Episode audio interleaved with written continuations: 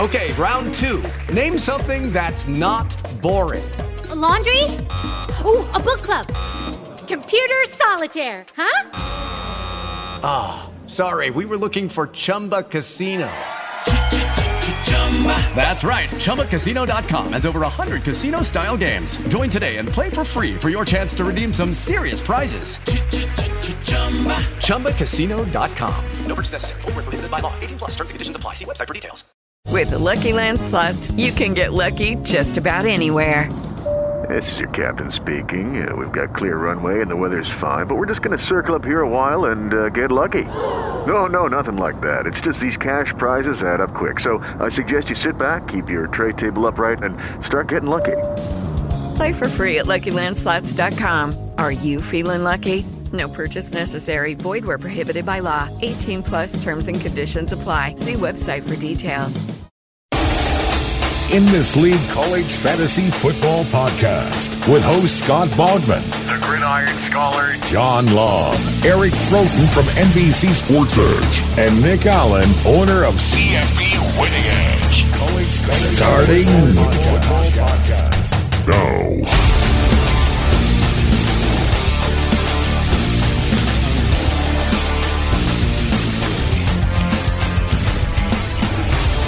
Welcome back, everybody. It's the In This League College Fantasy Football Show. I'm your host, Scott Bogman. Follow me on Twitter at Bogman Sports. We're here on a waiver wire show again with my friendo Nicholas Ian Allen. He is the owner and proprietor of CFB Winning Edge. Follow him on the Twitter at CFB Winning Edge. And for all of you asking, yes, we are going to continue to run the show.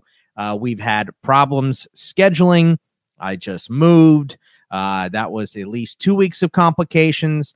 There was another thing where I had to, you know, do some uh, unfortunate stuff uh, another weekend, and it's just been hard making uh, myself and John and Eric's schedules all line up. But I promise you, we are working on coming back, and it should be this week. So for all of you that uh, said, "Hey, is the show coming back?" I miss it. Thank you very much. And yes, uh, just scheduling conflicts have murdered us this last month, but I don't foresee that being a problem in the future. So we should be coming back to you every single week. So uh, that is why we're doing this show today. If you guys remember this from last year, this is late in the night, Saturday night. There are about seven games left to play, uh, seven to five, somewhere like that. A couple are in the ending stages, but a, a bunch of them are before halftime still. Um, a couple games that are giving me nightmares here. BYU is only up by six on Arizona, and I picked them to cover and have the over.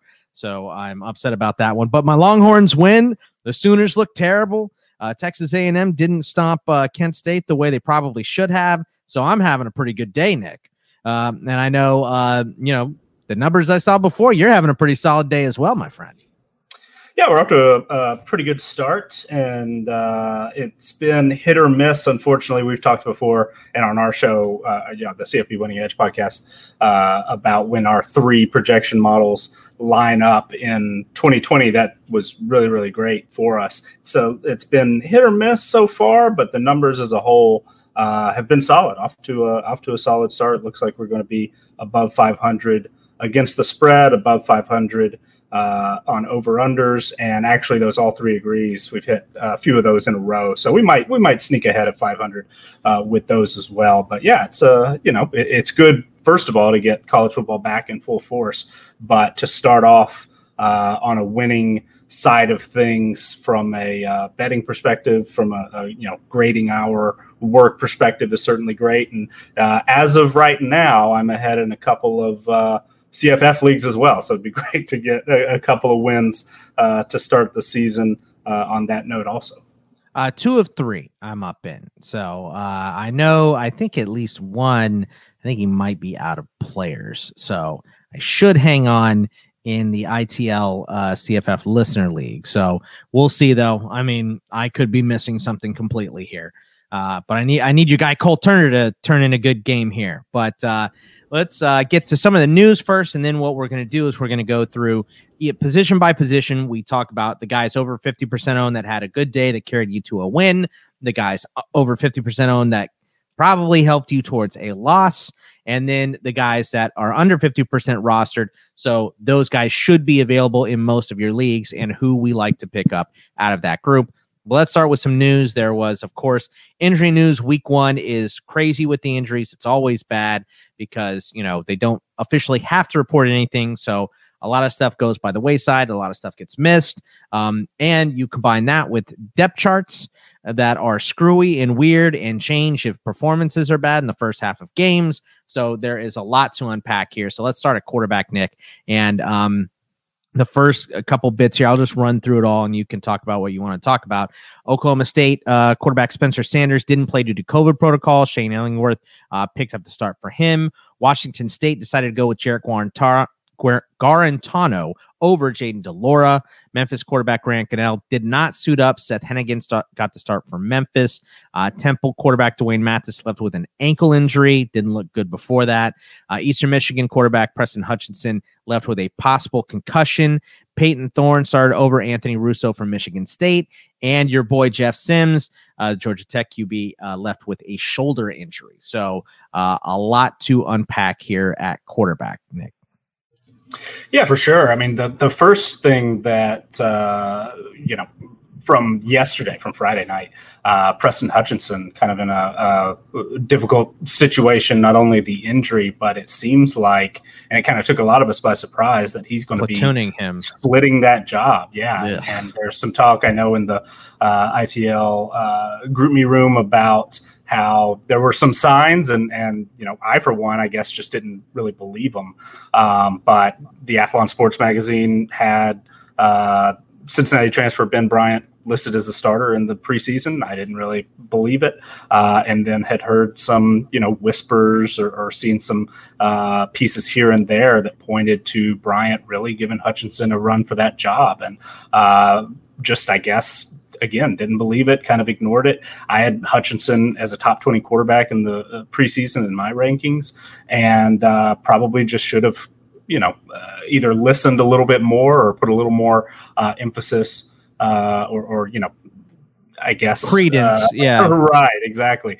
Um, because that's that's going to be an issue, not not just the injury there, but uh, others. It sounds like I saw just before we hit record that uh, Oklahoma State expects Spencer Sanders back next week. Um, so that is that is good news ahead of next week's game.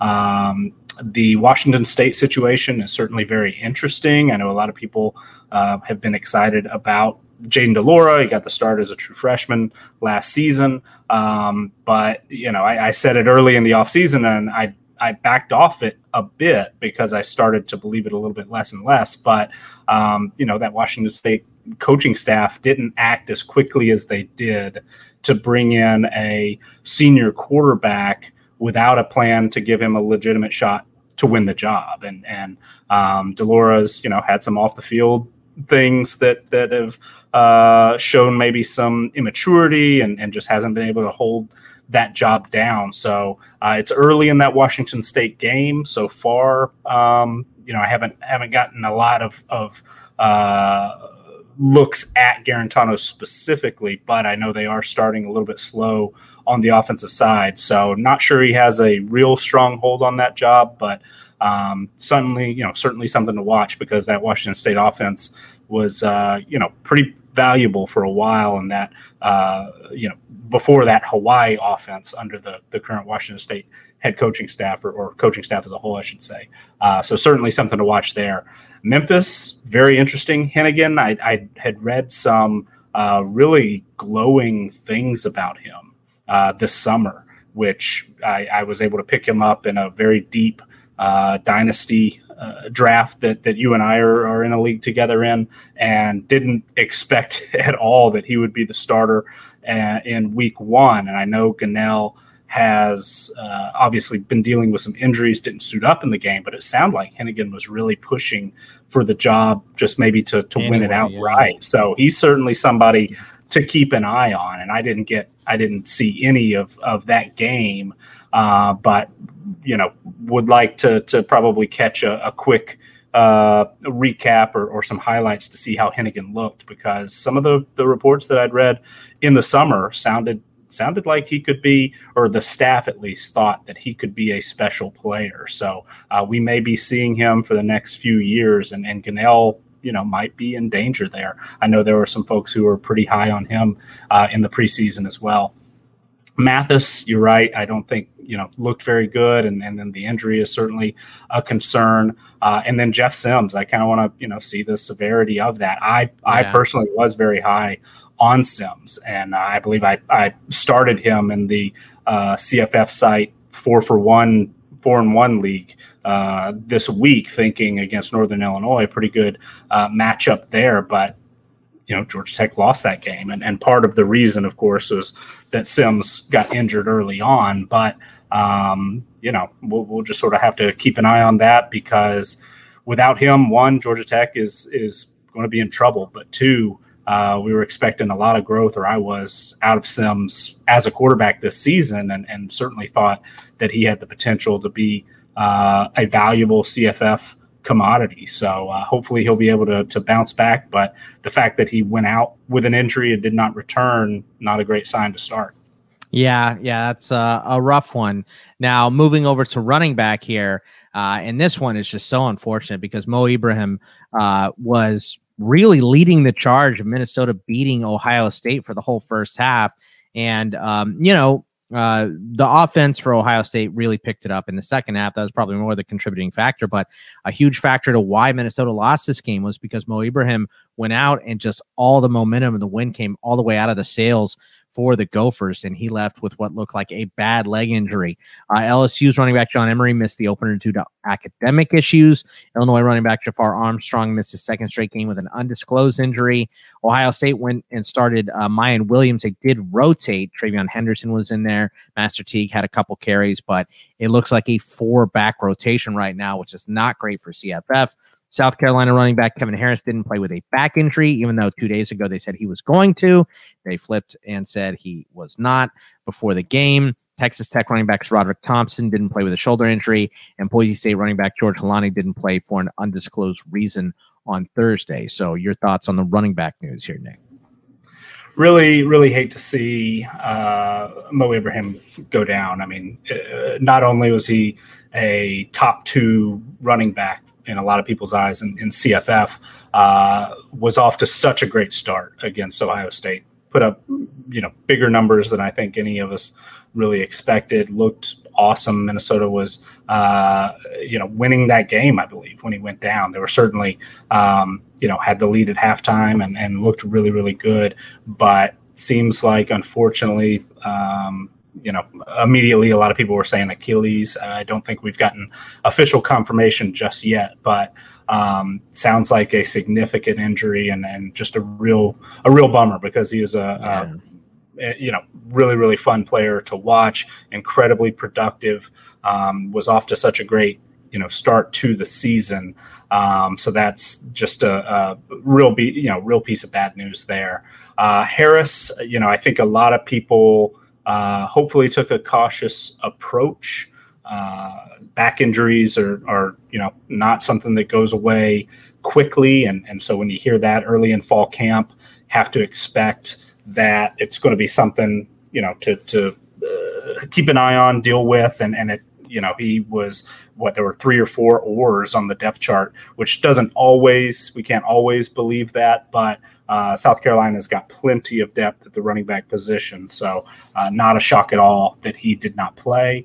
You know, Ohio State, pretty similar situation, not for an injury, but just because they've got a lot of really good players. Yeah. Uh, and Miyan Williams is somebody that, you know, was getting some buzz early on in fall camp and, and uh, actually a little bit in the off season. I, I read the Athletic a lot and, and, listen to their Ohio State podcast when I can, and and uh, they've been talking about Miyan Williams for months and months, and expected that he was going to have a legitimate shot to be a uh, big time piece of that offense. And then TreVeyon Henderson, you know, we saw how he was just absolutely shot out of a cannon um, on that TD reception that that basically put the game away uh, Thursday night.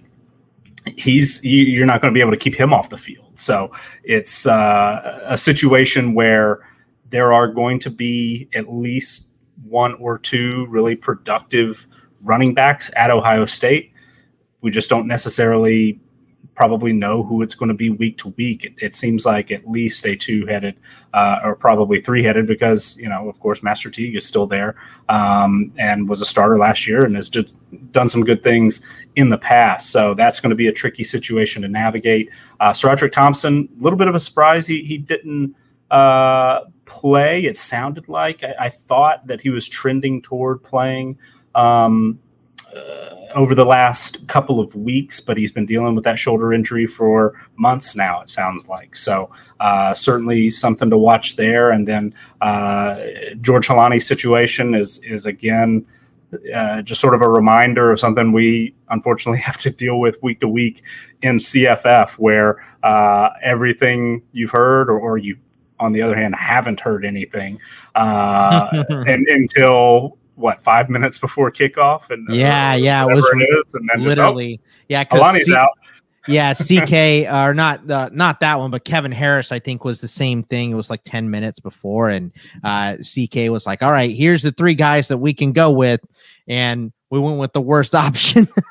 It was unfortunate. He was like this guy i'm leaning towards us and i said that's what i was going to say. It was shorter for north texas and he didn't do anything. So um you know but that's just that's the way she goes. That's why sometimes you just have to be paranoid and looking at the, you know, warm ups and all that stuff. And that's why, you know, RotoWire is a pretty solid follow uh, for stuff like that. Um, the RotoWire CFB uh, Twitter, because they will tweet out, you know, if they get a report about somebody not um, starting, you know, they, they'll tweet it out. So that's a pretty solid resource there uh, if you are looking for something uh, about that. But that's, you know, that and combing through Twitter is about all you can do. And, you know, you see uh, people go psycho about it, especially during playoff weeks. You know, uh, I'll get tweets like, hey, you hear anything about this guy? I'm like, man, I'm hearing the same stuff you are, right? You know, like there's no news. So uh, some of that stuff just does bite you. But um, anything else on running backs? Were there any surprise depth charts or rotations that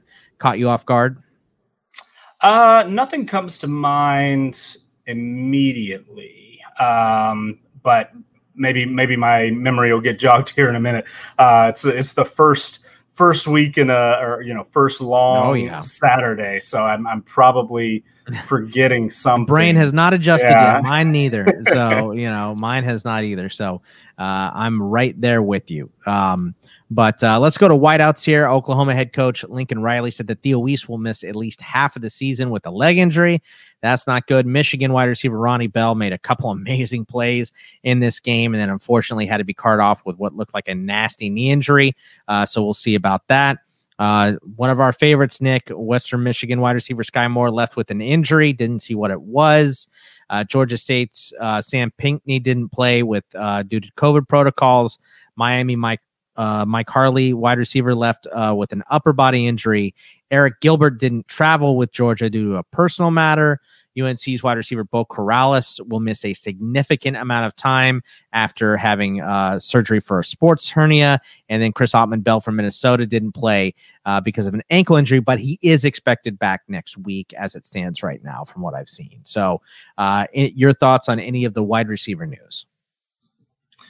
Uh, so the the Skyy Moore, I believe it was an ankle. I, I just happened to look up uh, right when uh, he was limping off the field, and it, it seemed like a, a, an ankle, a low body injury of some sort. Um, uh, we'll have to, you know, uh, of course, pay attention to, to Twitter, see what we can find out uh, in the next few days to see if that's something that is. Uh, going to be significant or not. Ronnie Bell, really sad to see, similar to, to Ibrahim, was off to such a great start.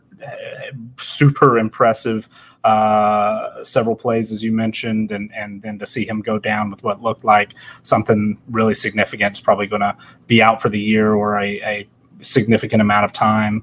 Uh, Theo Wease, uh, you know, he's he's somebody I was kind of eyeing in the the very late rounds of a lot of best balls and, and things like that because there's got to be a number two emerge at Oklahoma. And, and I know a lot of people have been high on Mike Woods, the transfer from uh, Arkansas, and, and some other guys are in the mix. Some fr- uh, freshmen look good today. Uh, but uh, yeah, certainly a, a, a loss because though Oklahoma is very talented at receiver, they're kind of young and, and they're actually uh, similarly to the running back position, they're they're a little bit thin. So it's it's uh, not a unit that really can withstand a lot of injury. They're I think of course going to be able to to put up plenty of yards and points and and have some uh, big time performers and and maybe the the lack of depth will actually you know help a guy like Marvin Mims or Woods to get a, a much higher uh, percentage of targets than maybe we would expect from an Oklahoma offense that spreads it around so much. But it's uh, you know it's certainly something to watch because they uh, are a little bit you know they're thinner than most. There are looking at the FBS team profiles that that I do. Um, most teams have a dozen or more or so wide receivers listed uh, on on our depth charts and Oklahoma is you know single digits, and and that might not sound significant. Too busy turning them into and, corners, I think. Uh, well, well, you know that's something to watch too. I mean, a five-star freshman started at uh, nickelback, or at least was planning to, uh, who a lot of people this time last year we were so excited about what he would do as a receiver at, at Oklahoma. So they're going to have to get creative. They're going to have to get the ball to tight ends and H backs and, and all that good stuff. But also, you know, maybe it's going to be more targets for, uh, like I said, a guy like uh, Mims or Woods. Yeah, it's uh, we'll we'll see. They they've been uh, a little snake bitten with injury wide uh, injuries to wide receivers over the last few years. So uh, hopefully, you know, I can't imagine that Spencer Rattler doesn't get back on track. He started slow last year as well. So uh, we'll see what goes on with him. Uh, anything else on, on, the wide receivers? I mean, Charlie Kolar didn't play uh, due to an ankle injury. He was another weird one as far as uh, pre game injuries go because, uh, and this was, you know, unfortunately from RotoWire, RotoWire, but they said he's not going to play. And then, well, he's warming up. Okay, wait a minute. No, he's not warming up. No, no, he is warming up. So I don't know what the it must have been conflicting reports on Twitter, you know. So it was one of those uh, crazy things, but he ended up not playing. But anything else on him or uh, wide receivers uh, and any depth chart stuff you want to throw in there, of course, uh, feel free. Yeah, well, I mean, it's we we went through the same thing with Chris Autman Bell, right? I mean, it looked like yeah. he was uh, not going to play. It was was not out uh, early for uh, warm ups, but then he was suited up and and then uh, eventually just wasn't able to uh, to go. But yeah, it's it's just one of those things. Unfortunately, we have to be so pay so much attention uh, to uh, what's going on, and and uh, you know, hopefully, if we're dealing with a situation like that, one we have heard about it early on. I hadn't heard anything about Kolar, so that kind of yeah. um, you know was, was, a surprise. And at the tight end position, normally we don't carry a, a, real deep bench there, so you you certainly could be in a, a bad spot last second if a guy is not going to be able to to make it. Um, but with uh, you know receivers using Autman Bell as sort of a, a similar example, um, we had heard or or had at least there have been reports uh, for a week or so uh, leading up to it. And at that point, I think we just kind of have to err on the side of caution more times than not. Where if we're yeah. hearing some rumblings of a guy, you know, is going to try to give it a, a go. Um, that, if you have that, another option, just go with the other option. Exactly. Yeah. Exactly. Uh, looks like Guarantano is on the bench currently. well, I mean, as so Washington goes, State's losing five to three halfway through the second. I mean, who hit the double for uh, you know, an RBI there? Jeez, five to three. Very strange football score. Uh, but uh, all right, so let's go now position by position here, Nick. And uh, you know, there's uh, a lot to unpack here. Uh, obviously, we start. A- Hello, it is Ryan, and we could all use an extra bright spot in our day, couldn't we? Just to make up for things like sitting in traffic, doing the dishes, counting your steps, you know, all the mundane stuff. That is why I'm such a big fan of Chumba Casino. Chumba Casino has all your favorite social casino style games that you can play for free anytime, anywhere with daily bonuses. That should brighten your day a little. Actually, a lot. So sign up now at chumbacasino.com. That's chumbacasino.com. No purchase necessary. VGW Group. Void were prohibited by law. See terms and conditions. 18 plus. quarterback, the over 50% rostered players that had great games. Uh, Bailey Zappe just dominated. Uh, who did they play? UT Martin? Is that who it was? Uh, so uh, he just smoked them for seven touchdowns, 424 yards. Desmond Ridder went off for over 40 points. He had uh, four touchdowns, 295 yards, and a rushing score. Dillon Gabriel for UCF. I mean, UCF looked kind of shaky in the first like quarter and a half, but they really came on after that. Uh, four touchdowns, two picks for him. Uh, Brennan Armstrong for UVA against William and Mary, 334 yards, two touchdowns. Uh, Phil Jurkovec for uh, Boston College, 303 and three scores. Uh, Bryce Young for Bama, 344 and four. I believe he sat the uh, um, the record for passing yards and touchdowns for a first time starter for Alabama in that game against Miami, which they just dominated. And CJ Stroud, uh, Ohio State was looking rough to start, but they really did pour it on in the second half 294 yards and four scores for him. So, uh, not really anything super shocking here. And a lot of it was done against uh, some subpar competition, but uh, some of the big dogs paying off immediately.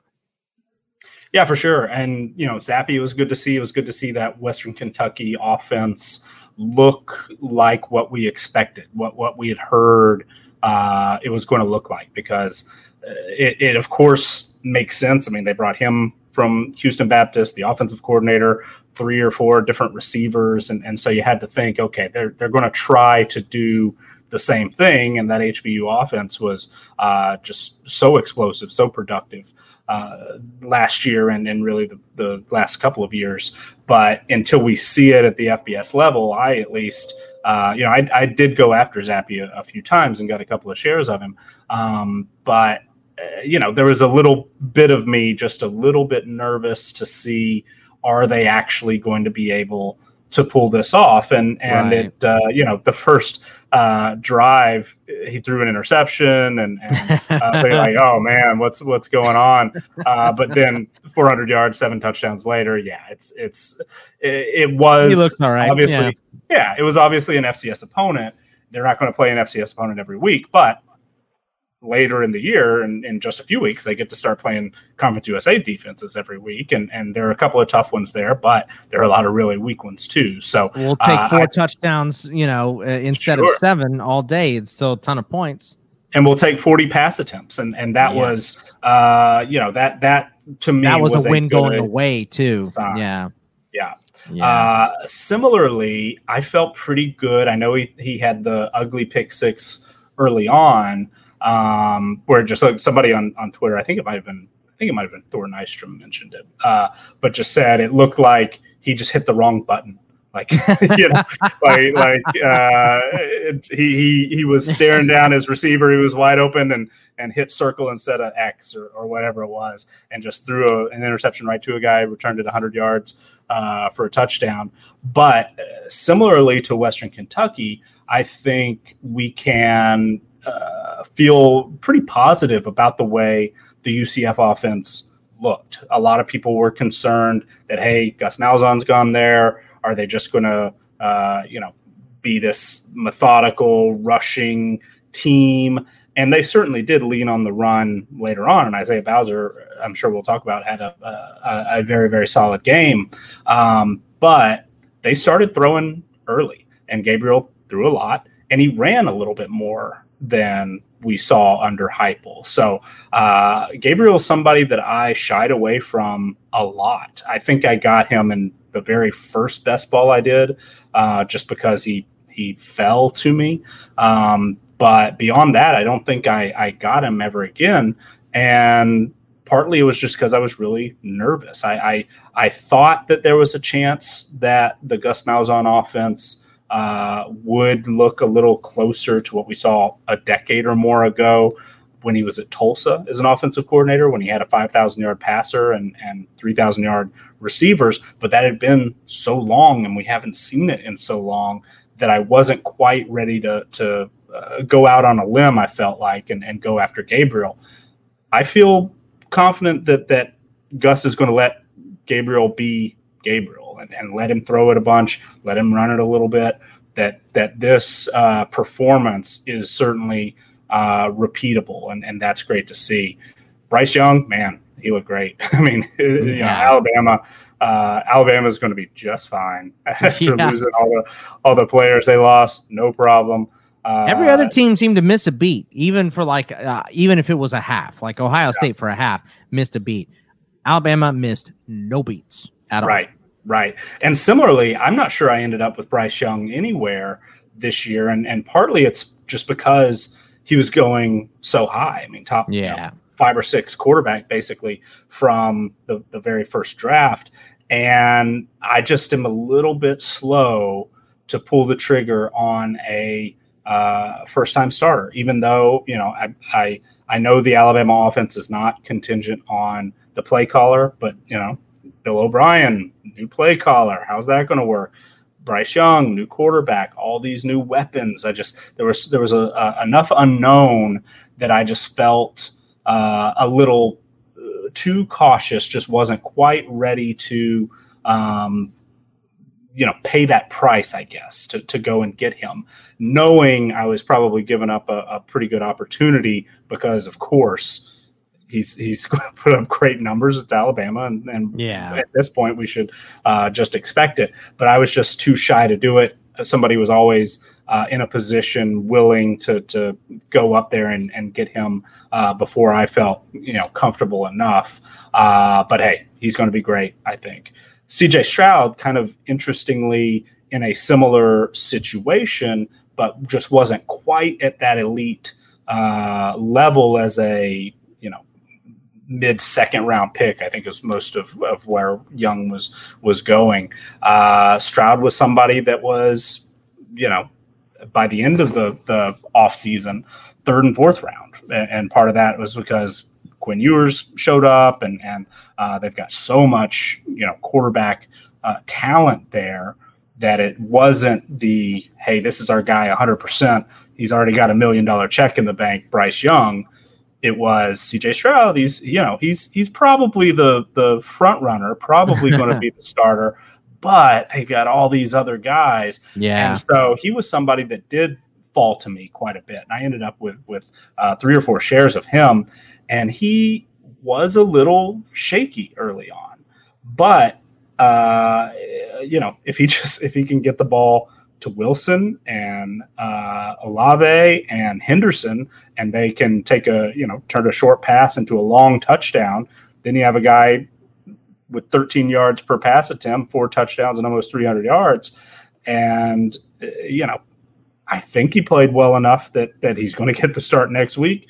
And you have to think if, if he's able to, to distribute the ball uh, like that, and they're able to, to you know keep winning, that he's got a pretty good chance you know chance to hold on to that job. There's a little bit of risk there, but I think right now um, you have to think that that hey, you know we got a great game out of C.J. Stroud early on, and uh, I, I think he's got a pretty good chance to to keep it up.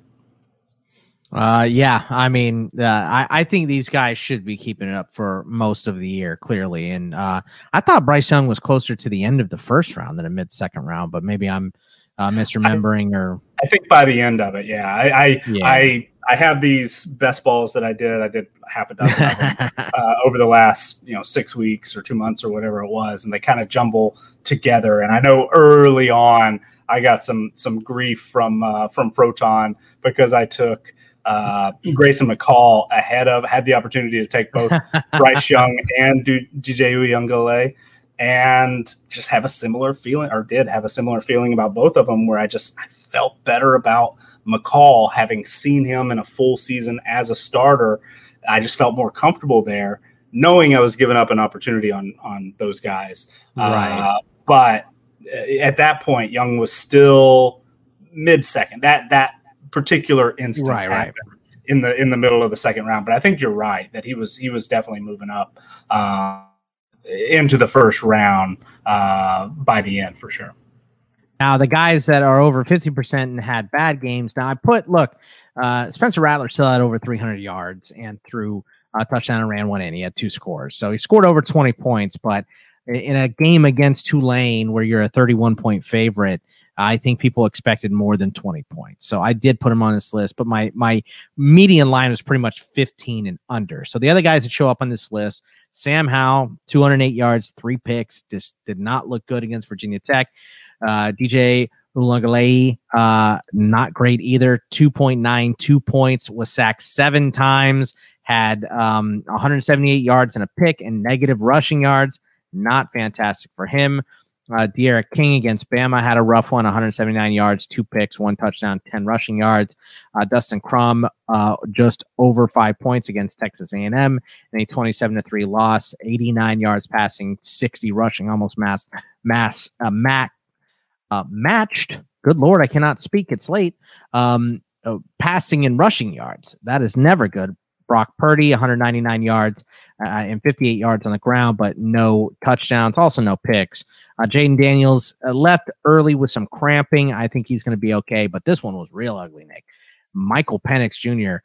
against Iowa threw two pick sixes and scored negative points. He had 156 yards passing, uh, three interceptions, negative seven rushing yards, and no touchdowns. So I guess who are you concerned about? Who are you not concerned about here? And um, I mean, because some of these guys, I'm not really concerned about DJ moving forward or D'Eriq King or Dustin Crum. Uh, probably not Brock Purdy either. But are you worried about Rattler, Howell, um, Michael Penix, or anybody I mentioned that I'm not worried about? I don't think so. I, I think Rattler is is going to be fine. And he, you mentioned he started a little slow last year. Um, today, you know, had a couple of picks early, and that was, you know, that was tough. But last year he responded after he, you know, had some struggles early on. Talk, you know, got benched in that Texas game uh, for a short while, came back and and was really able to bounce back and and work himself into you know one of the one of the top quarterbacks in college football. I think he's going to be just fine. I think Sam Howell's probably going to be just fine. Um, that that just seemed like a really inspired Virginia Tech defense and uh, just seemed like a, a, bit of a bad game. The offensive line, I think, was was definitely to blame. Um, that's something that you will have to keep an eye on. But I expect that that that unit will uh, improve and and Howell continue to be, or, or you know, from here on out will be fairly productive. Uh, DJ, I think, is is uh, going to be just fine as well. Obviously, uh, really really rough game today, but that Georgia defense is good and fast and nothing like Clemson's going to see uh, week in and week out in the ACC. So I, I think that he's going to build some confidence again. Uh, I know there was some, you know, Kirk Herbstreit was talking about how it looked like uh, it was just a a uh, game. The game looked like it was maybe fast. It, it didn't. It hadn't slowed down um, for uh, DJ like like you would expect him. It start, was, yeah, you know. yeah. Um, but uh, I, I, think that he's going to be. I think he's going to be fine. The guys like like King and Crum, uh, and and I guess to a lesser extent, extent Purdy and Daniels. Uh, their their performances today weren't completely unexpected. Uh, right. Purdy and Daniels were guys who were, you know, in, in the 20s, 30s, and a lot of people's preseason rankings. And, and so, you know, you, you certainly would have expected this would be one of their better games, not one of their worst games. But FCS opponents are always a little bit tricky. Sometimes you get out to a big lead early and, and just, you know, a lot of rush, long rushing touchdowns or whatever can lead to a, a pretty uh, pedestrian uh, quarterback scoring. Um, Crum, we knew the Texas A&M defense was solid. Uh, they they certainly kept him in check. I think a little bit better than I expected, but that's again, you know, similar to, to the point about uh, Uiagalelei.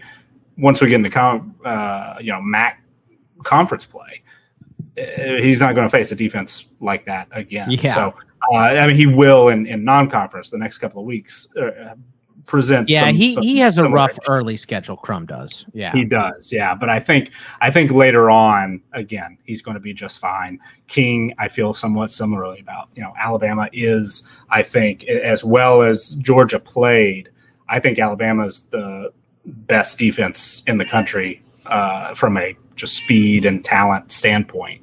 Uh, and, and, so he just, you know, this this wasn't it, and and you probably, hopefully, weren't starting King. We're you know didn't have huge expectations for him today, and he was a guy who was you know late teens in a lot of people's uh, rankings. Uh, uh, you know QB two, sometimes QB three type guy. So this hopefully will be the worst of it for for some of these guys, and I think that they will be able to bounce back.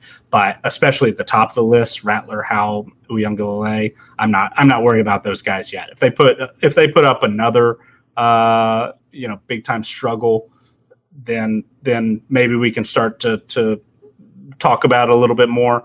But as of right now, I think it's you know slow start. They'll bounce back. I'm not I'm not worried. Just got a little uh, you know a slow start, a little bit unlucky. Uh, if you had to start those guys today, uh, based on probably where you drafted them, but I, I don't think it's time to panic yet.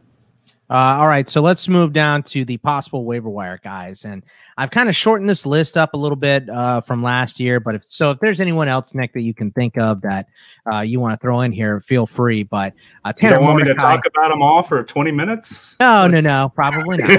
but um, Tanner Mordecai from SMU put up over 50 points. He's 48% owned. He's probably not around, uh, but he threw seven touchdowns against Abilene Christian. Uh, Taulia Tagovailoa for Maryland had a, a big game. Uh, over 30 points for him, 332 yards and three touchdowns. Bo Nix against Akron had a big one, 275 and three scores. Adrian Martinez looked good against Fordham, thank God uh, 254 and a touchdown and two rushing. Michael Pratt was huge against Oklahoma, 296 yards and three touchdowns and one on the ground for over 33 points for him. Will, Will Rogers for Mississippi State against Louisiana Tech. They won that game by one point. He had 370 yards and three touchdowns. Kenny Pickett against UMass was good, uh, 272 yards and two. KJ Jefferson for Arkansas. Uh, they they got off to a slow start against Rice a little bit, but he did turn it on. 100 only 128 passing yards, a touchdown and a pick, but 89 and two scores on the ground for him. Uh, Chris Reynolds for Charlotte upsetting Duke. I believe they said it was the first time they've ever beat a Power Five team. Nick was not surprised because if you listen to CFB Winning Edge, you know I think Charlotte was slightly favored by you, and um, you have been saying that Duke is probably the worst P5 team in the country this year. And it did show uh, 324 yards and three touchdowns and one on the ground for Chris Reynolds. Uh, Will Levis for uh, Kentucky, uh, 367 yards and four touchdowns. Terry Wilson for New Mexico against Houston Baptist had 174 yards and three touchdowns, 269 and two for Kendall with a rushing uh, touchdown in that game against Mississippi State. And then uh, Artur Sitkowski for uh, Illinois, 216 yards, three touchdowns against UTSA in a loss. So um, I guess who are you believing in out of this group, Nick? Obviously, Mordecai, seven touchdowns and 48% owned. He's uh, a clear one. Who else are you believing in? So uh, Mordecai, great sign. I mean, to to see him uh, throw for seven touchdowns is is certainly uh, a great, great sign to see. He was somebody who was really pushed hard in fall camp by uh, a true freshman uh, challenger. But for him to put up this type of performance, you have to think, okay, he it, it's his job. He's got a little bit of a uh, little bit of a, a leash now. So uh, that that was definitely a, a great sign to see. Tagovailoa is somebody who has been intriguing and showed some promise, but he's a bit of a roller coaster. Today was a, a high. I wouldn't be surprised if if we'll see some lows, uh, you know, in some weeks, but he can certainly put it together and, and have a big day uh, here or there. Bo Nix, I'm not buying Adrian Martinez. I think I'm off the the Adrian Martinez uh, train after the Illinois game. Um, just too unpredictable. Uh, can put up some good rushing numbers from time to time, but I just I I, I don't want to deal with his uh, sort of week to week roller coaster uh, anymore. Michael Pratt, different story. He he was impressive today against Oklahoma, and I I know that uh, you know I've been saying that that Oklahoma defense is is good. It's not the uh, you know the, the Oklahoma defense of old. Today they did kind of look like that. I will admit, but um, you know I, I think that Michael Pratt had something to do with that. He was impressive today. Can run it. can obviously throw it as well, putting up almost 300 yards and, and three touchdowns. Will Rogers led uh, Mississippi State from a 20 point deficit in the second half to, to come back and win that game. So that's a great sign. That's a quarterback situation that uh, we were concerned about because similar to Washington State, we've seen it be very productive. We saw it be very productive at Washington State. Um, but uh, you know, with there being multiple challengers for the job, with Rogers not really taking the job and running with it in in uh, fall camp, it seemed. Um, you know, there was some concern there, but for him to come in, lead that, come from behind, uh, a victory, put up 370 yards and, and, three touchdowns, you feel pretty good as a Will Rogers owner that again he's got a little bit of leash. He's going to be able to to hold that job down for at least a few weeks where if he continues to produce then hey you're in a pretty good spot there. Pickett I'm I'm not that interested in. The only thing that I I will say about him is he's probably going to pick up you know a few rushing touchdowns because if Pitt gets to the 1 yard line it's a QB sneak 98% of the time. And, so, uh, you know, they throw it a ton, but they don't get a lot of yards per uh, attempt. Um, but, you know, you don't get to play UMass every week. Yeah. KJ Jefferson, uh, good to see. The passing yards, I think, will come. Rice is a pretty tough defense, but he has Treylon Burks and nobody else does. So um, good to see that he can run but I, I, think that uh, I think he's definitely somebody that I was probably a little too low on. I don't, I don't think I got any shares of, of, KJ Jefferson this year, just because the people in, in drafts I was in uh, always were just a, a, bit higher on him than I was. Uh, but he's a, a, really, really good player. Going to be exciting to watch him this year. Chris Reynolds, great game versus Duke. It was Duke. I am really, you know, low on Duke. Our projections hate Duke just absolutely hate Duke. Um, but he plays in Conference USA and he can run and he is healthy. That's a big thing because he was not healthy last year. Um, so good to see that. Will Levis, great game. ULM as the opponent, so you have to take it a little bit with a, a grain of salt, but he is incredibly talented, can run, has a huge arm. It looks like the offense is is different. They brought in a new offensive coordinator. They were attacking down the field today. That's a great sign. So I think you can uh, get excited about Will Levis, uh, at least in non-conference play. We'll have some some tough SEC matchups, of course, but Kentucky has a pretty weak schedule. And Terry Wilson at, at New Mexico early on, they they have a weak schedule. Uh, they get to play New Mexico State uh, coming up, and this is the New Mexico State uh, that, by the way, is is shutting out San Diego State at halftime. But um, it's also the New Mexico State that we saw lose thirty to three to UTEP last week. So with the worst uh, camera people in the business. Oh man, so. that was rough. it was rough. Uh, but Terry Wilson is is somebody that I think you're going to be able to pick some spots. But a couple of those spots are coming up in the next week or two.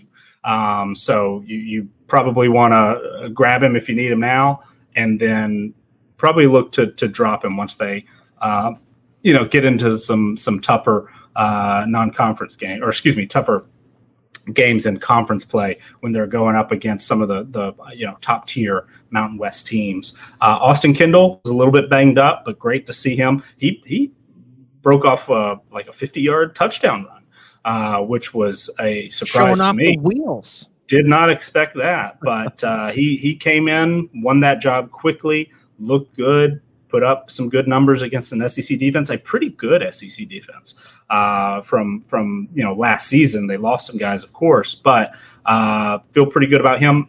Arthur Sitkowski, no, not interested. Um, he's, he's, not going to be the starter when Peters comes back, yeah, he won't even yeah. be in there. Uh, yeah. He's looked better than he looked at Rutgers, but not great. You're right. absolutely right I agree. him. I agree. Uh, let's go to running backs here, and um, you know, uh, some guys put up some huge games. Tyler Badie from Missouri, uh, 39 points, 203 yards, and a touchdown, and one through the air. So two scores for him. D'Vonte Price for Florida International. Uh, I don't even, I can't even remember who they played, but he scored three touchdowns and had 165 yards. And it was an FCS school and they dominated whoever it was. Uh, my boy Bijan, 103 yards on the ground with a touchdown, plus four catches for 73 yards and a score through the air. Um, so he put up over 30 points. Leddie Brown with two scores on the ground and one through the air. Uh, he he scored over 30. Mo Ibrahim before he got hurt had 163 yards and two touchdowns. Lew Nichols for Central Michigan against Missouri had 135 and a score and 40 receiving yards. Tank Bigsby, um, Zonovan Knight, uh, Bryant Koback, Jerome Ford, Camerun Peoples, Deuce Vaughn, Chris Rodriguez, Kevin Marks, all 20 points or more in their first game of the season. So uh, some big time backs winning you some weeks here. Yeah, uh, great to see these guys, you know, step up and, and play up this. Uh, what did have you heard a, an update on Bijan Robinson?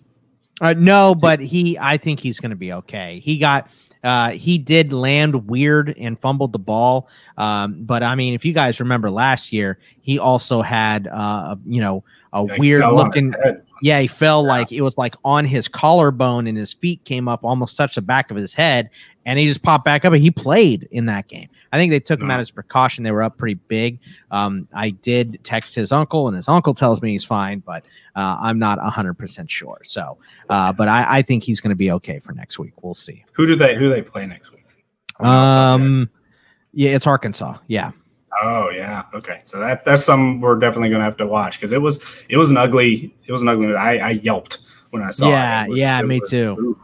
Uh, but you know, other names on this list, great great to see Tyler Badie. I know he's somebody that uh, late in the offseason really started to run up uh, people's draft boards, and it was great to see him pay off with a big game. That Central Michigan defense is is no joke. I mean, they you know to put up 200 yards uh, against that unit, which has some talented players, uh, especially in the front seven, and for them to get him in the mix in the passing game, which we know that's been a, a big part of his role before. Uh, but to see that in addition to this, uh, you know, high end rushing success is, is really, really great to see. D'Vonte Price is somebody who's been uh, probably a- a bit underrated most of the, uh, you know, draft season. Looked explosive, looks fully healthy. Uh, didn't get a, a whole lot of action, but you know, did did uh, did about as well as you could expect with with the opportunities he was given. Uh, so that was good to see. LIU is a really really bad team, so I would not expect um, you know FIU. I didn't learn a ton about them, uh, but I think that you know Price is is uh, going to be that offense basically. So uh, I, I feel good about uh, what I saw from him and, and expect that he's going to get a lot more carries before Leddie Brown. Super solid start to the day, and then West Virginia kind of did you know kind of kind of let off the gas a little bit didn't get him the ball as much in the second half so um, that's uh you know uh, not necessarily something you have to monitor because you're probably brown's going to be somebody that if you drafted him is going to be in your lineup pretty much every week um, but just a little bit of a frustration issue there um, lew nichols is somebody that once kobe lewis went down with the acl in fall camp shot up He's he's probably a, a top twenty, top fifteen.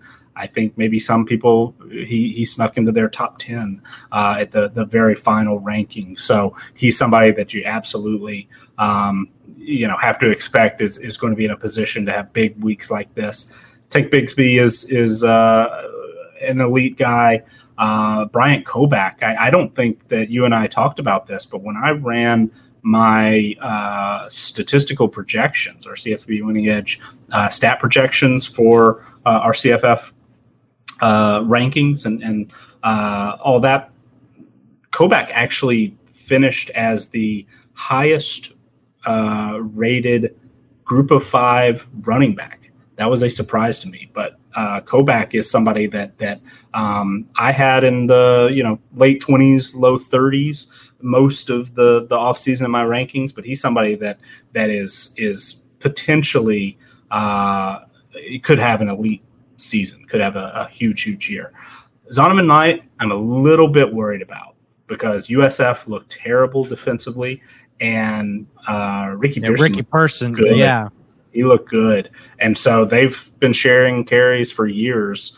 And Knight is productive, does great. You know, when he gets the ball, he he does good things with it. Um, but there are going to be some days where uh, they feed Person a little bit more, or you know, there's just not going to be very many days that Knight gets a significantly higher share of the carry. So it's it's kind of a tricky situation to navigate. But everybody else on the list are, are studs, are guys who are going to get a lot of carries. Uh, and it's great to see them off to a, a strong start to the year. Ford, Peoples, Vaughn, Rodriguez, Marks. Uh, great start for those guys. Um, a lot of them beat up on some inferior opponents. And it, I guess now that I say it, Peoples, it worries me just a little bit that that Noel I think is going to be uh, somebody who's going to have to share carries with, and when Harrington comes back in a month, it sounds like uh, he'll be in the mix as well. But he looked good and and you know certainly produced last year. Uh, so probably don't have to worry about it too much, but there's a little bit of that uh, deal that that he and and uh, Knight are both dealing with, where they've just got other talented guys in the backfield with them who are you know going to get some carries.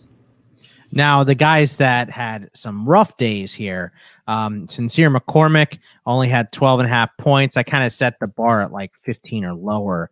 Um, Austin Jones only had 25 yards on the ground, 30 through the air. Master Teague, obviously part of a platoon now. Ronnie Rivers didn't look great against Oregon. That was kind of to be expected, but um, uh, there was another running back that scored a touchdown and had just as many yards.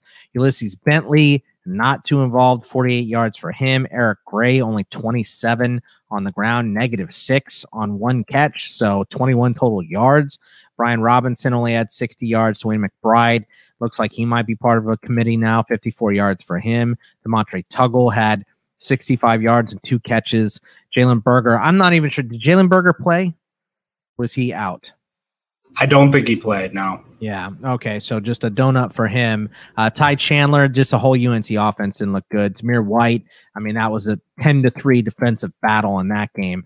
Uh, Zach Evans, eight point seven points against Duquesne, and then uh, Ladarius Jefferson, uh, thirty eight yards and a score against Michigan. So some of these are to be expected. Nick, I think Evans got lifted early. I'm not really worried about Jefferson. Uh, Berger didn't even play. Um, but what about guys like Ty Chandler and DeWayne McBride, Robinson, Gray, Bentley, uh, Teague, and Aaron Jones? Uh, Sincere McCormick got banged up a little bit, so I'm not too worried about him either. But what about these other guys? Are you worried about any of these dudes? A little bit, yeah. I'm I'm I'm worried about Teague. I mean, it seems like he's he's probably third on my list of Ohio State running backs I'd like to own right now. Uh, and he didn't get a whole lot of action, and and I don't really see that changing unless there's uh, an injury or, or something like that at, at the position. Uh, so that's that definitely bothers me. And I know a lot of people spent some you know pretty high draft capital on on T probably, and he's 99% owned obviously. But that's a situation that is is very very worrisome uh, that he is in. I am worried about Austin Jones a little bit. Stanford did not look good, and that's that's is David Shaw's seat going to start getting a little warm. I don't. It's it's such a, such a unique. Well, it's such a unique situation at Stanford where they just don't put a lot of you know. There's just not the pressure there that there is yeah. at, at, you know most everywhere else. Um, and he is such a a part of that university. I've said before, I think he could you know, might be the athletic director there uh, before anything else if he doesn't right. end up in the NFL because the NFL still seems to love him. Um, uh, yeah, I mean it's it's uh, he just he I could be wrong, but I I think he's got the coldest seat in America maybe. Okay. I mean there's just not there's just not that much pressure at Stanford to to win football games oddly enough. Um, uh, but I could be wrong about that but I'm I'm I'm worried about Austin Jones a little bit. He's a guy that I liked uh, a bit this summer, um, but I I knew he that looked my, good last year too. I mean, they only played what four or five games, but he looked yeah. solid. So yeah, and and you know I, I, knew my projections didn't really like Stanford all that much. Didn't really think the offensive line uh, was all that great, and I don't I don't think the Kansas State defense is all that great, to be honest with you. Um, I know that they've played, you know, a style of football that that kind of limits uh, opponents' opportunities and things like that. So it's it's uh, maybe to be expected that this was a low scoring game for both teams, but um, overall, from a, a, talent standpoint, I feel like Stanford should have been able to run the football. Uh, so I'm I'm worried about not Jones specifically. I'm a little worried about the offensive line and if they're going to be able to, to give him room to operate. Um, so I think that's going to drag his value down a little bit. I didn't love uh, if I'm an Eric Gray owner, and I am, and, and uh, multiple you know best balls and, and, things like that. I didn't love what Oklahoma was doing down by the goal line.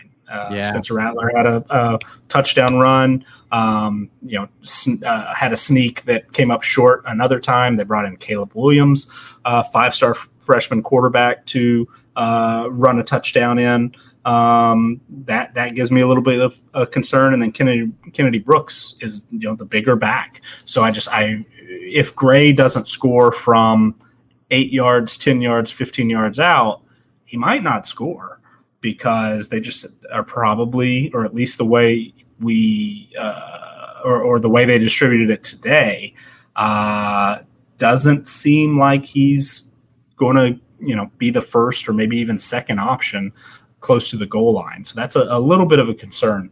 McBride, I know, broke a lot of hearts on Wednesday night. I mean, people were really excited about McBride and that what nine Jacksonville or seven State. yard. Yeah, and, and he was so explosive last year, and he's a big body, and he's in a situation one where he's sharing some carries. That was one that there were some reports, and we didn't really want to believe it.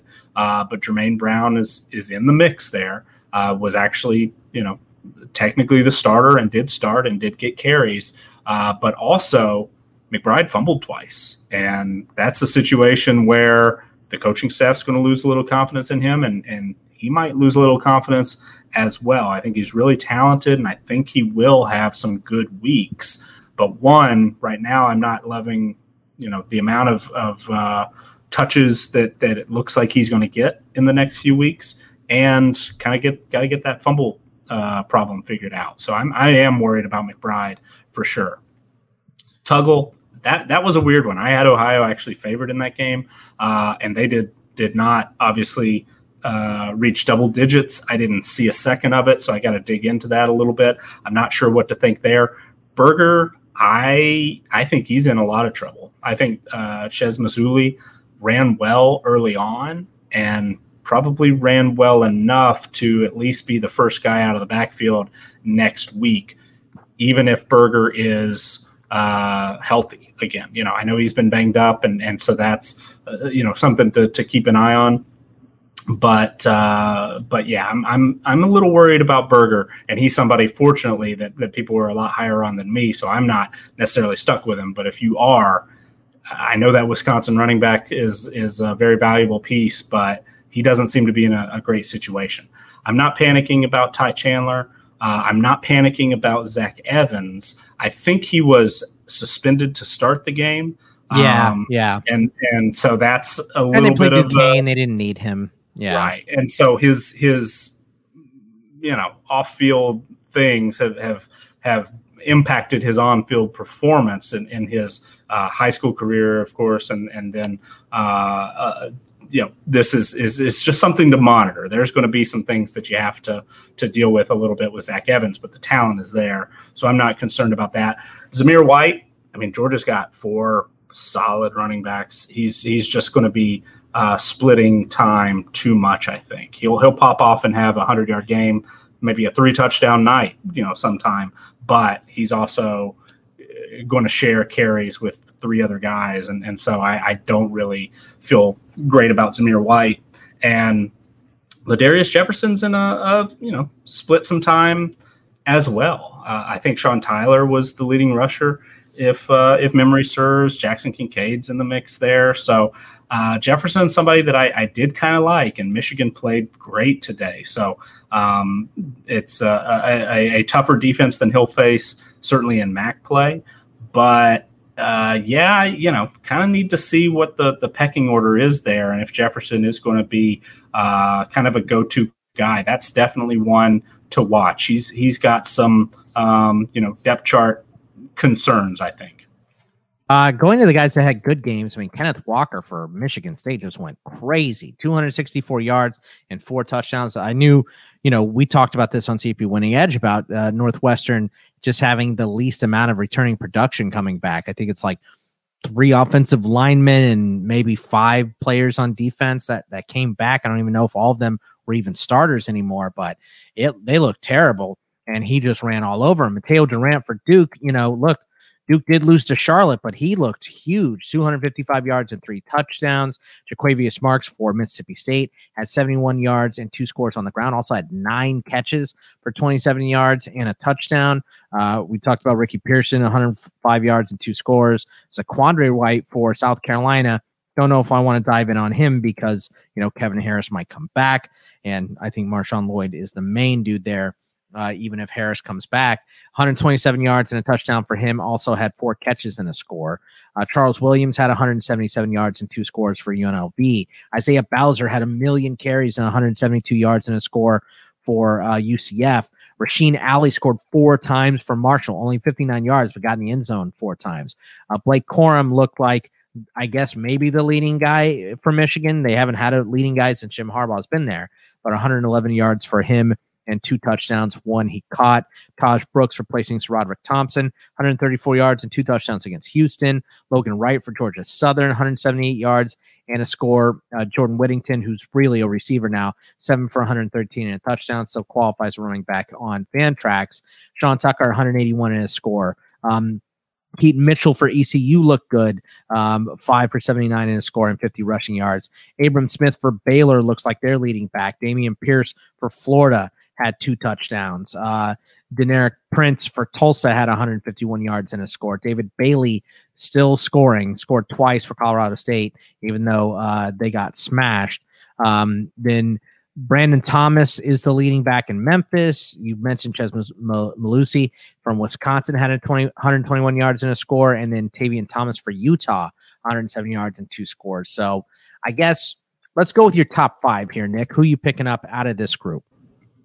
I think Kenneth Walker is somebody that if you have an opportunity, you just have to to pick him up. And and I know that there were people. He's only twenty eight percent rostered, so he should be. Yeah, available. yeah, and and he. I, I, saw some people upset that the practice uh, reports out of Michigan State, State didn't quite seem to indicate that he was the clear number one guy. But let's remember that you know Michigan State's not exactly the most open with the media doesn't give a, a whole lot of access. So um, they were probably keeping that a little closer to the vest. But hey, now we've seen it. Now we've uh, heard quotes from Tucker and other players that yeah, he does that in practice all the time.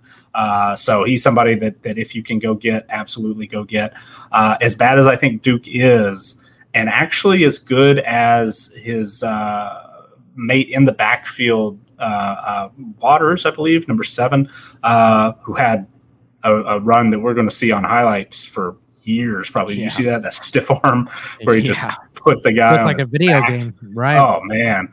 Uh, with with both of those situations, still, I think you go get Durant if you can because he is the Duke offense basically.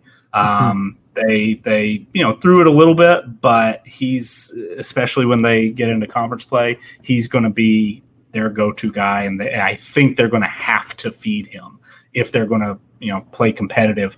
And as much of a talent disadvantage as Duke is is at, um, I think that they're going to want to slow things down. They're going to want to uh, you know keep it close and and stay in it uh, into the fourth quarter. And that makes me think that they're going to feed Durant. And we certainly saw against a pretty weak Charlotte defense, but we saw a guy who's got the speed and athleticism to to break long runs as well. So uh, I, I, think he's in a situation where you know normally you probably don't want a running back on a really bad team because the offensive line's not going to be good enough to, to give him a lot of room to operate. But I think Durant is good enough that you know if he can see a uh, a hole and, and get some daylight, he can he can take it a long way. So I think I would go uh, for him.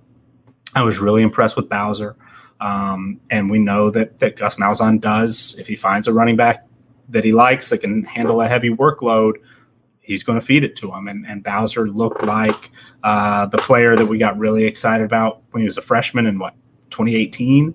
Um, looked great. Looked you know, he, he could make guys miss and then he could run them over. So he was uh, a, a definitely a pleasant uh, early week uh, performer. Uh, I, w- I was going to say pleasant surprise, but he was the top of the depth chart guy, and uh, we've seen it before. So you know, good good to see that for sure.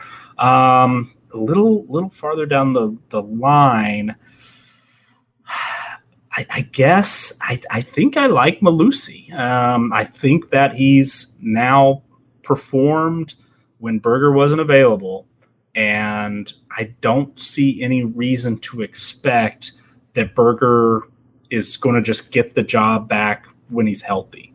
Um, they talked about it a little bit on the broadcast that yeah, you can lose your job when you're injured. That that there's no rule that says you can't. Right. Uh, and I think Mellusi right now played well enough that he's he's going to be the guy until further notice. Um, so I, I, was pretty impressed with him, even though that Wisconsin offense, you know, obviously struggled at times. He was a real bright spot. Uh, and if he's going to get running back one type carries for Wisconsin, um, then he's he's absolutely uh, a, a, CFF a- asset. So um, everybody else, I I'm a little scared off, of course, for Person because of uh, uh, because of Knight.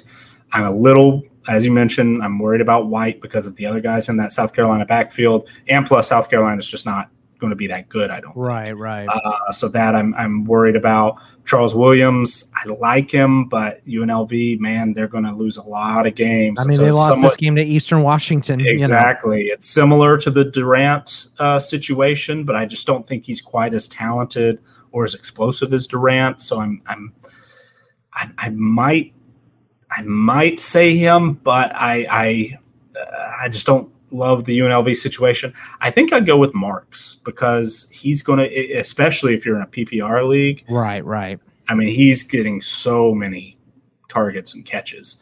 Uh, he's he's not going to run a ton, but he's going to have opportunities in the red zone, and then he's going to be a guy. He might catch, you know, eight passes a game.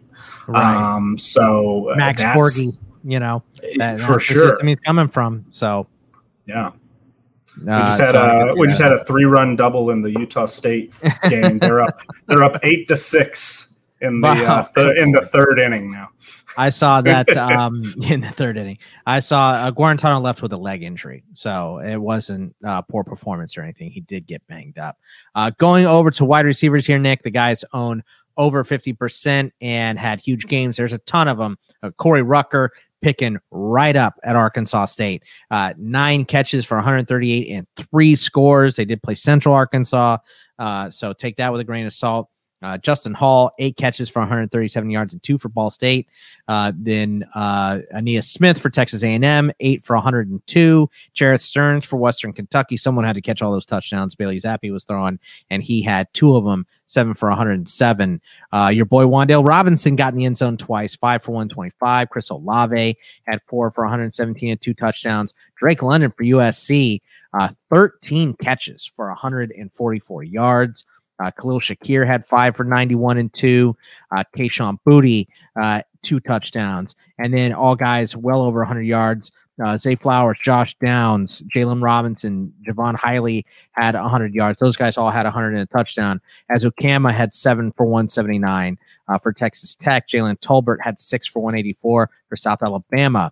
Uh, David Bell, the first wide receiver off the board, eight for 134. Jahan Dotson had a big day. Etchie scored. Uh, Garrett Wilson, Bo Melton, Melton and Jalen Cropper all scored as well. So big time performers from these guys.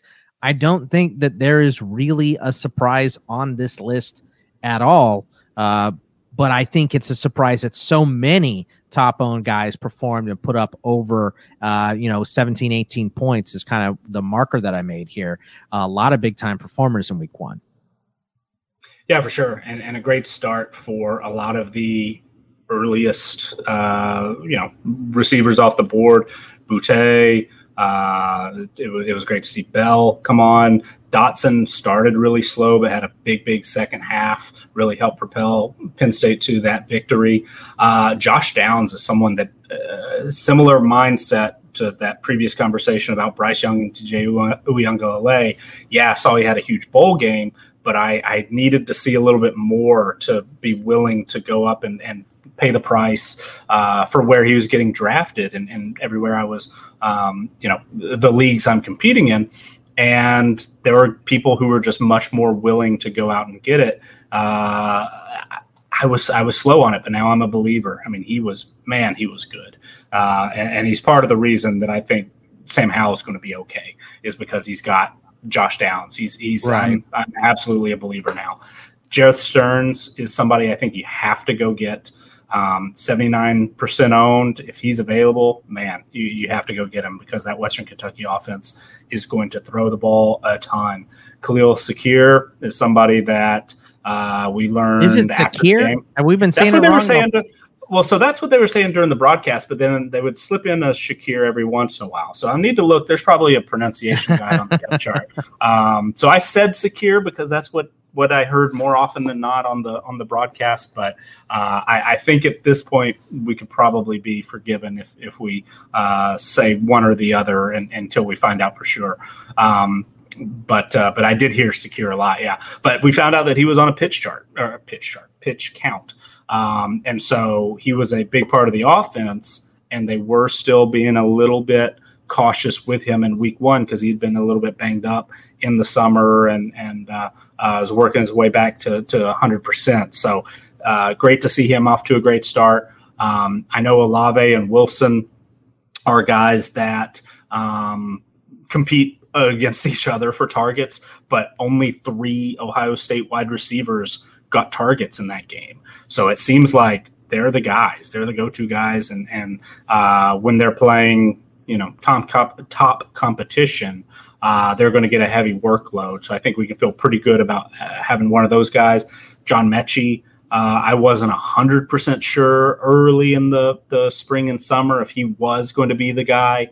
I think I can pretty, you know, Yeah. I, I can rest assured now that that he certainly is.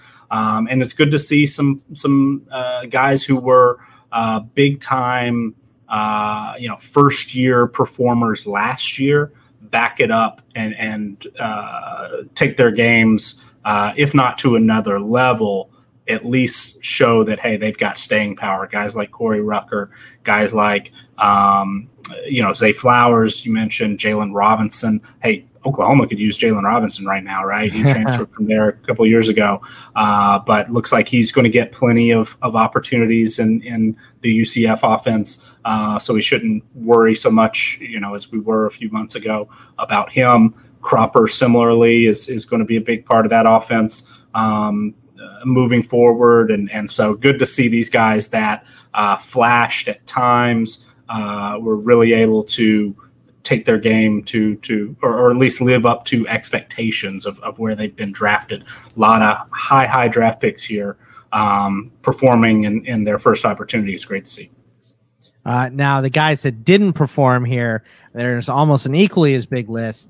Uh, Justin Ross, only four catches for 26 yards, of course, coming off of the uh, spinal surgery for him, but he did look good out there. Just didn't perform very well uh, statistically. Traylon Burks, five for 42. He was under 10 points. Reggie Roberson was three for 59.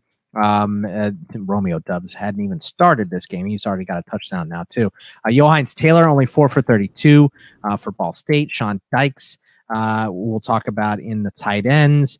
Uh, Tyrese Ritchie, two for 31. Jair Shorter, one for 17. Deshaun Polk didn't catch a ball. Quentin Johnston, four for 38. Khalil Pimpleton, four for 38. Uh, Baden from East Michigan, Sneed and Johnson both on here against App State. Sorensen only had two catches for Miami of Ohio. Uh, Taj Harris, six for 29, less than 10 points, and Jermaine Burton for uh, UGA. Is there anyone you are worried about in particular? So I I I want to know what happened with Polk. I, I didn't see that game really until the second half, and, and I didn't notice that he wasn't involved at all. Was he playing? Uh, do you I- know that that's I- something? I, don't know, but I do know that Crum only threw for 89 total yards. So, Yeah, so I bet that was probably most of it. that's something to see if there's a an injury or, or something like that that we need to be aware of. Pimpleton, I think, got banged up, uh, so that's something we'll need to follow up on. Um, Burton, uh, you know, I know that he's uh, expected to be the go-to guy at Georgia, and I know they were playing Clemson, who's one of the best defenses in the country. But you know, it, it's sort of that situation that we've been talking about for years, where we need to we need to see that Georgia offense take a step forward before we can really trust uh, a guy there. And and you know, last year George Pickens obviously uh, really performed well, and it seemed like Burton's going to be able to step into those shoes, but uh, you know, we we do kind of need to see it.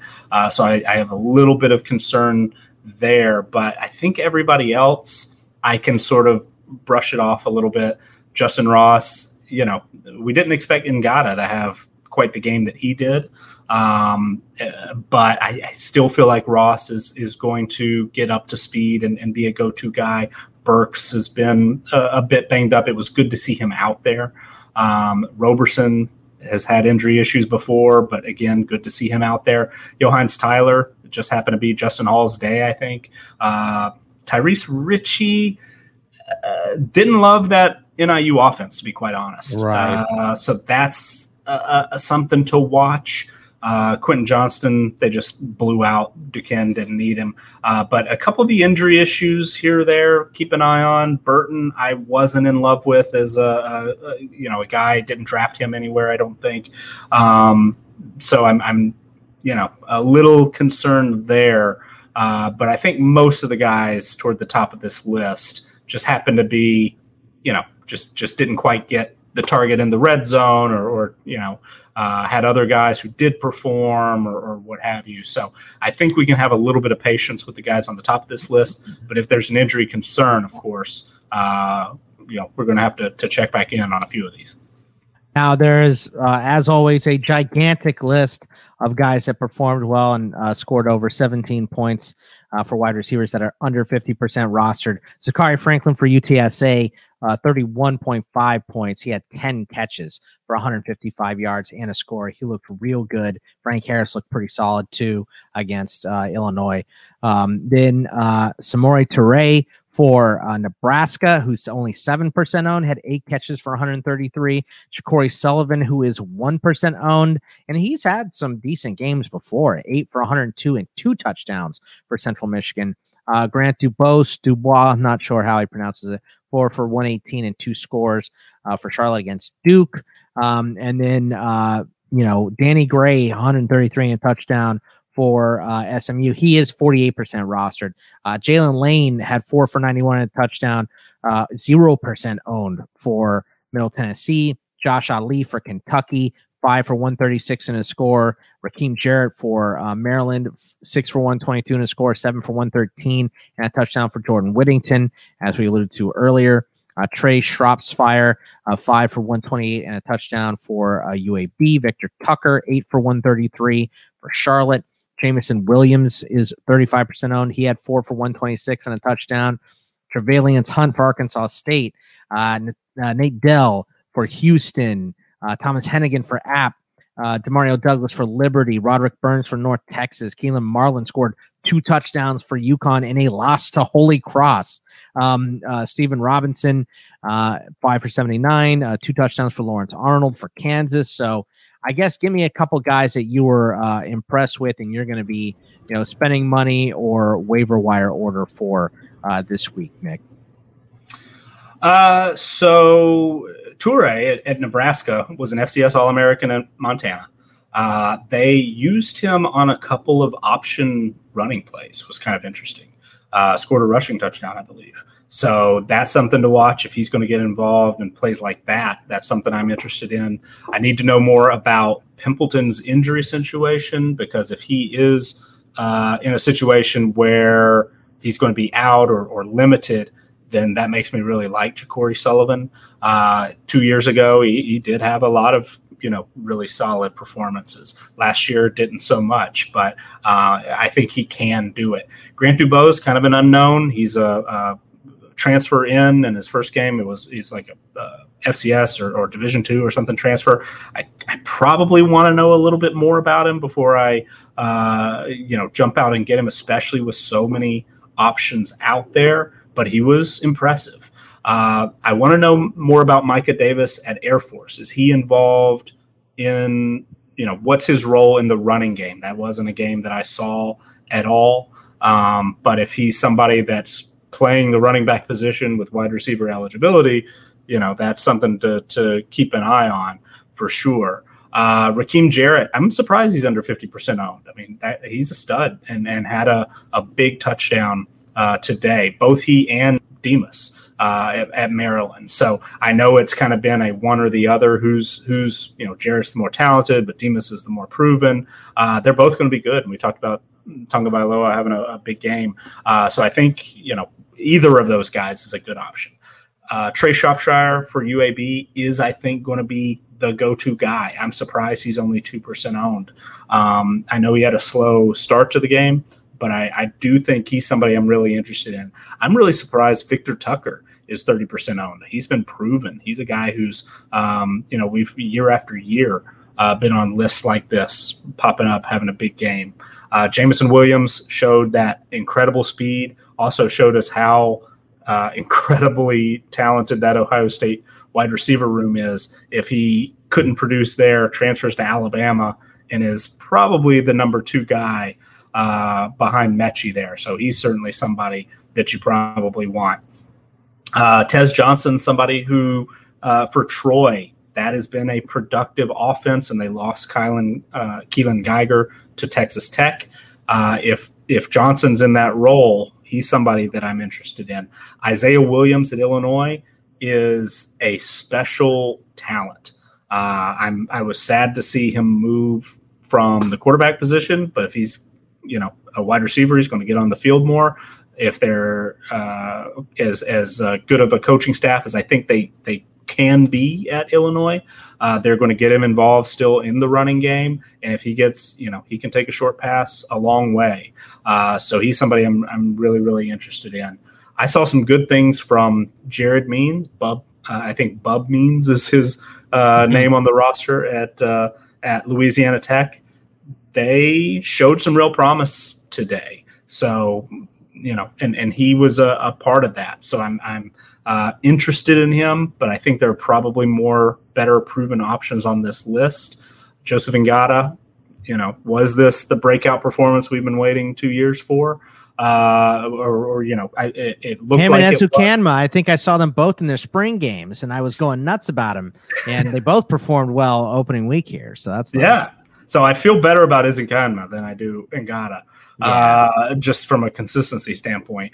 But you know, is this repeatable for him? If so, he's got a chance to be pretty valuable.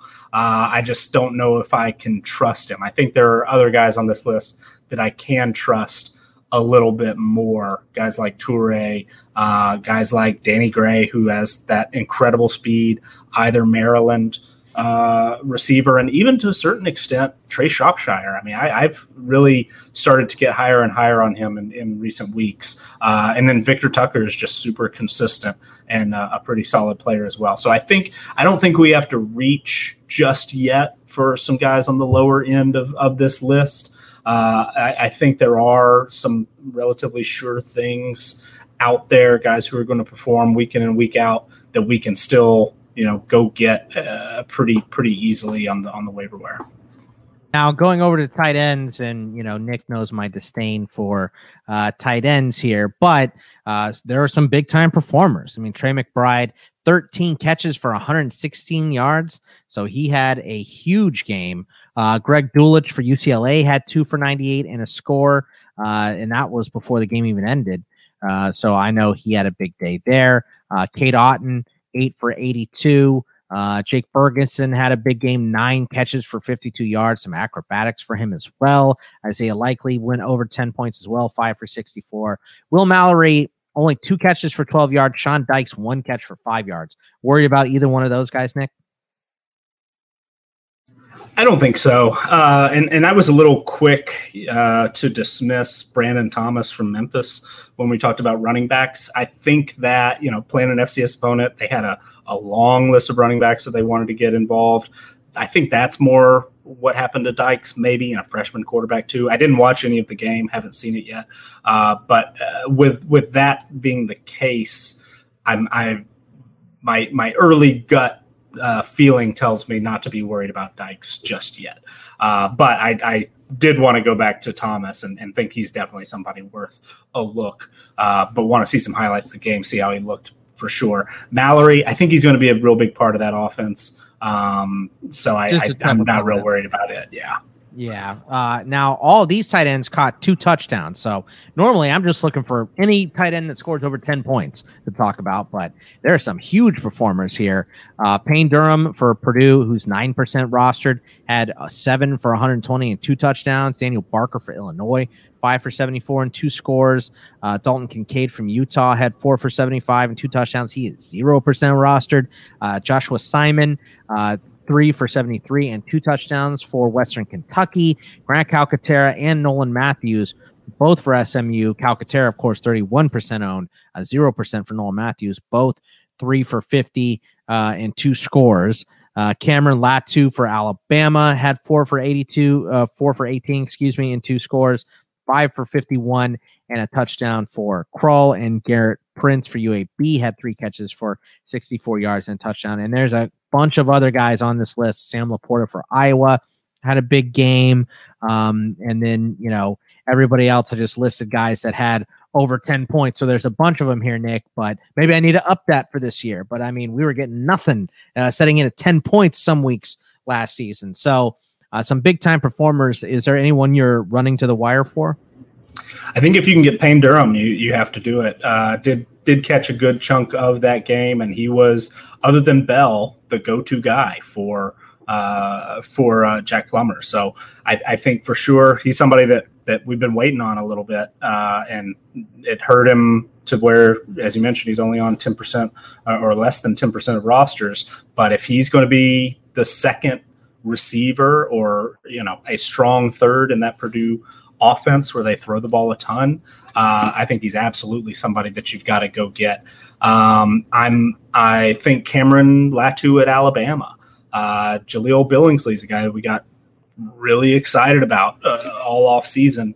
Uh, looking forward to his athleticism in a full year, but it seems like he's just in Nick Saban's doghouse, and uh, it's going to take a little while to get out.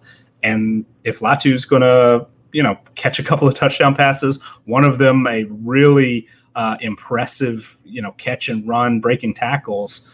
Then, then he's somebody that that I definitely want to give a look to. Uh, Lucas Krull is on Bruce Feldman's freaks list, I believe. So he's somebody that you're going to want to take a look at. Um, uh, Sam LaPorta at Iowa. We know Iowa tight ends. Uh, Trae Barry at, at, Boston College, a transfer from Jacksonville State. Uh, I retweeted something uh, early on today. I know it was against Colgate, but uh, he, you know, hurdled the guy and and uh, as part of a long touchdown run. Uh, so he's somebody that you're definitely going to want. Was really productive at the FCS level, and it looks like he's going to be uh, involved heavily in a pretty pass heavy offense for Boston College. Jordan Myers is a unique case. He was listed as the starting uh, running back at Rice on the depth chart was a real surprise. We knew he was actually going to get a few carries, so I was pretty high on Myers. I uh, thought it was just going to be a goal line situation. So uh, we'll have to check the the eligibility. I think there are in some cases if he's a a sure you know if he's playing running back only, uh, his eligibility might switch. You would know better than I on on that for sure. But that's just something to be aware of uh, perhaps as, as an issue. But if, if I think he qualifies for both right now. So if he does, and if he keeps it, then I think he's somebody absolutely is is a, a very very intriguing option because you know he's going to get touchdown, uh, you know, rushing touchdowns.